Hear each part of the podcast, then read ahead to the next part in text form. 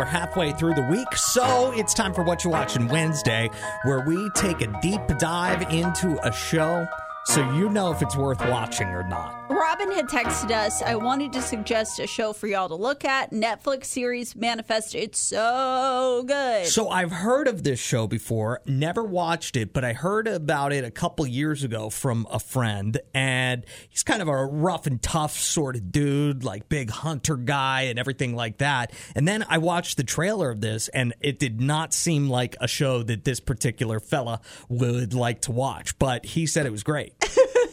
It's giving definitely a lot of lost vibes to me. So the synopsis reads When Montego Air Flight 828 landed safely after a turbulent but routine flight, the crew and passengers were relieved. But in the span of those few hours, the world has aged five years. And after mourning their loss, their friends, family, and colleagues had given up hope and moved on.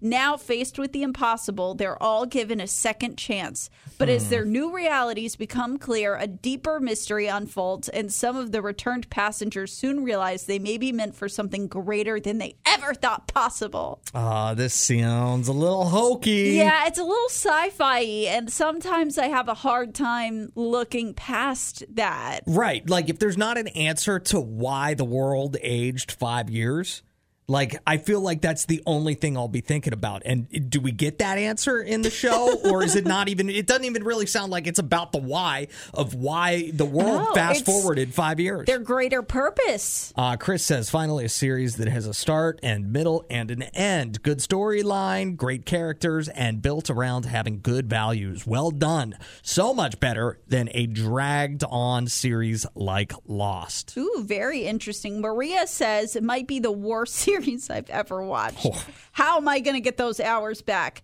The Mick character might be the most annoying planet or person on the planet. And finally, Cecil says the suspense of figuring out the puzzle of Flight 828 kind of keeps you sort of hanging on, but it was painful at times, especially when you, if you've exhausted all other current streaming shows.